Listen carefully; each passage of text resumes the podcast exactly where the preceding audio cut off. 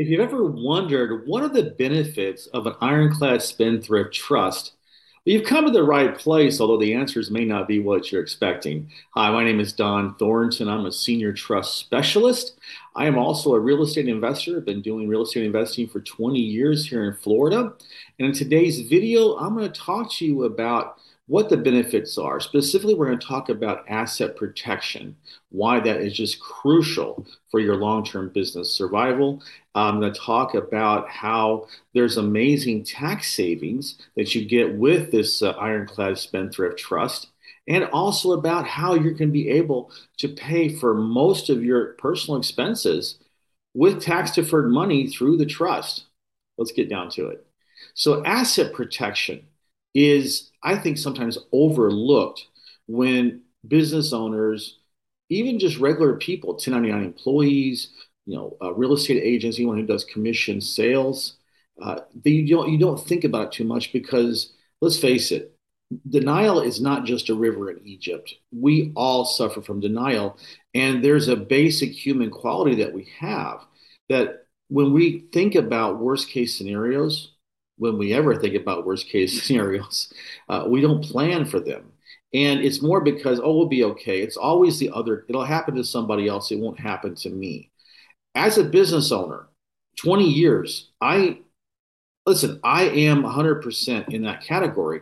I was worried about it. I thought about it, but I thought, well, I'll be okay. And I dodged some bullets over my 20 year career. I tell you, but as I got more and more into my career, got a little older, got a little more gray hair here, I realized that I was incredibly lucky because lawsuits are going to happen. You are going to be sued. It's just a matter of time. Most people, I'm one of them, carry liability insurance. But liability insurance is expensive, and normally business owners, anyone that would be risk at risk for a lawsuit, doesn't carry enough. And if you want to carry uh, liability insurance that could cover tens of millions of dollars, which is sometimes what you need, then it's it's prohibitively expensive. So let me give an example about why this trust is so powerful. And we're going to talk about eminent domain. Now, you may or may not know what eminent domain is, but that is when the government, it could be feds, it could be local, it could be the state, county, doesn't matter. They decide that they want you to, they're going to force you to sell your property to them because they have some kind of project going on. A lot of times it's roads. So they're going to come in and say, you have to sell us your property within a certain time period, or that's it, or we're going to file a lawsuit of eminent domain in the courts where the system is rigged against property owners and they will force you to they'll either, either force you to take their offer or they'll just take it and you'll be out you'll be you'll get nothing. So that is a nightmare scenario for a lot of people. And not just not just roads. Like for example you can be if you're if you're uh, a property owner let's say then you have uh, some wetlands the epa uh, the feds can come in and say you know what? This is this is protected here and we're, we're going to force you to, to sell it. And you know for most people they're stuck because they can't fight against the rigged system in the courts.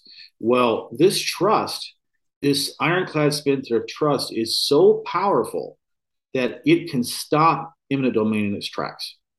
You, you know, if, if they, if they, if the government comes and decides they want to come after you, well, then they will, but not with the trust. The trust will stop them in the tracks. That's how powerful it is.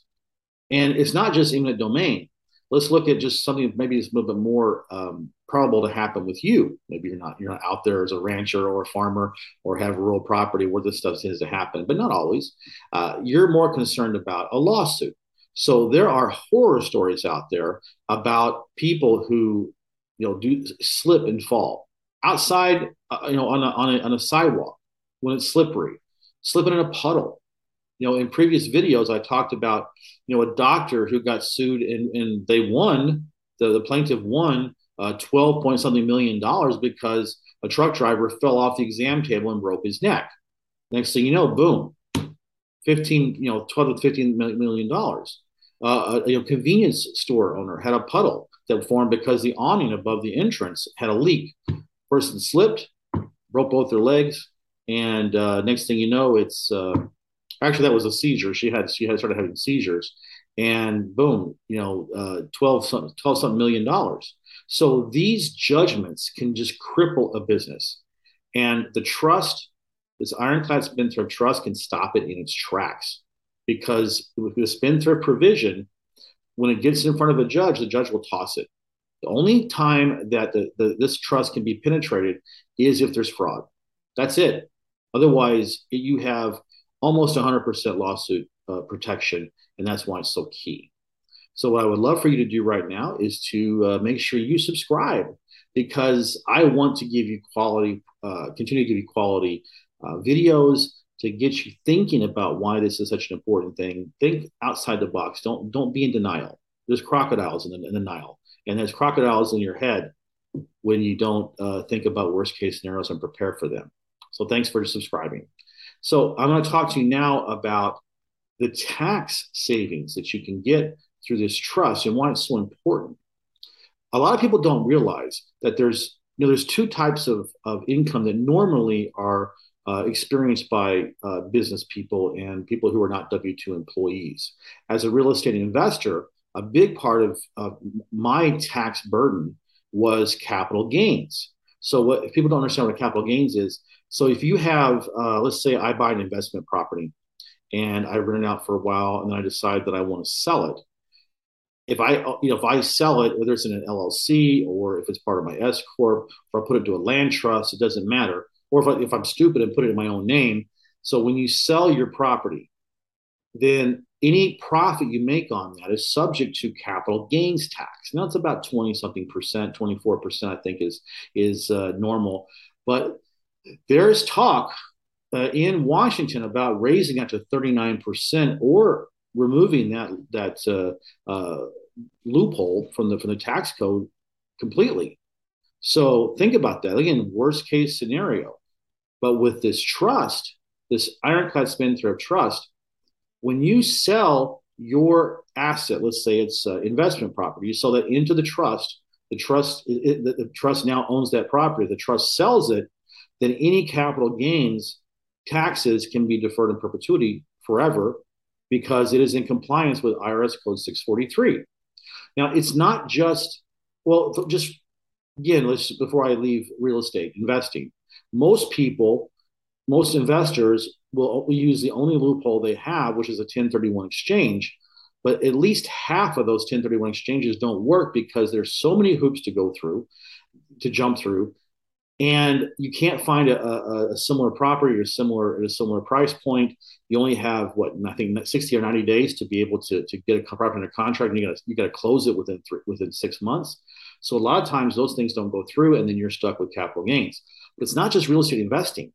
Business owners, when they sell their businesses, they're going to get they get hit huge with capital gains. I have a client that was selling his business for seven point five million dollars, I believe, and he was going to have to pay one point seven million dollars in capital gains tax.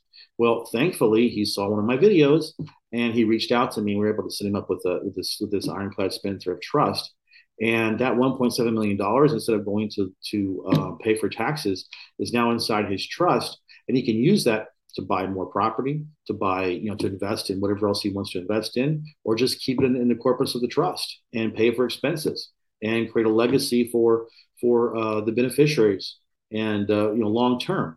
So that's the beauty of this. Now it's not just it's not just uh, business owners either. What about crypto? What about what about institutional investors? What if you know you're you're you're uh, making money? So I have a client who is he's in a, a, a crypto kind of crypto mutual fund where they um, he puts the money in and this fund basically invest invest invest and they usually get about 3% return a, a, a week but they can um, they they most of the time they roll it but whenever they take that out, you know, that's a capital gains event.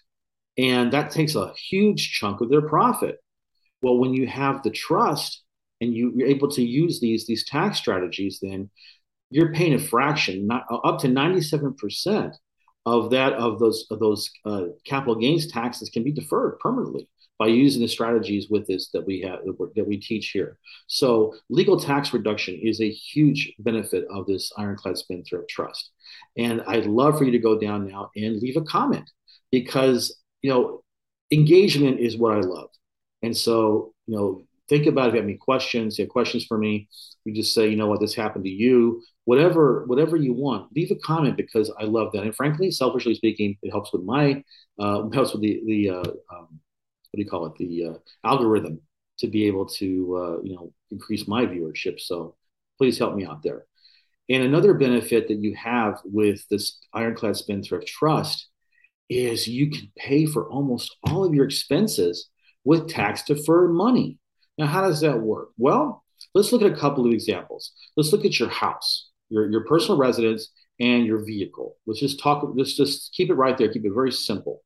So when you invest in the trust and you know you can sell your assets into the trust so they become trust property because this is an irrevocable trust, which means you can't shoot, you can't have your trust be like a holding pin where you can transfer assets in and out. You sell them irrevocably into the trust, become the trust property, and you can't get them back unless the trust sells them back to you. So when, when they're in there, they're in there.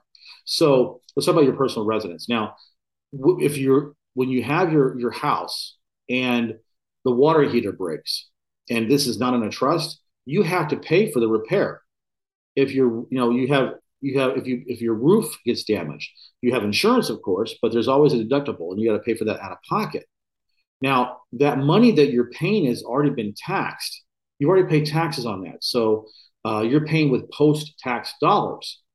When it's an asset of the trust, anything, any expense whatsoever with that property is now a trust expense. So you're paying for that with the money that's inside the trust that has not that won't taxes won't be paid on. And just the the the trust pays whoever, the plumber, the electrician, you know, if you want to uh, do an addition, you want to put a swimming pool in, you pay the, the company that's doing that for you. So it's all being paid with tax deferred dollars. Same thing with your vehicle. Listen, in my business as a real estate investor, I drive all over Florida. And so, you know, I can't write off the gas. When I go to Jiffy Lube or I go to the dealer to put to to get um, uh, you know to to uh, get uh, any kind of maintenance done on my car, I can't write that off. I can't write off paying the insurance. None of that is a write off. So my company pays for that with post tax dollars, right? I can't write that off.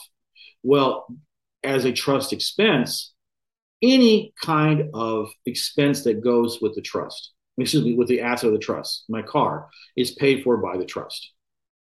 And, and again, that's being paid for by money that's inside the corpus of the trust that is not going to be taxed because of the how the trust works in, in uh, conjunction with IRS code 643. Powerful, powerful, powerful stuff. And you need to uh, be involved in this. You, you got my email, or you got my, uh, my website. Go ahead and go to it, and we can talk more about it. I'd love to do a free strategy session with you. So reach out to me and we can talk.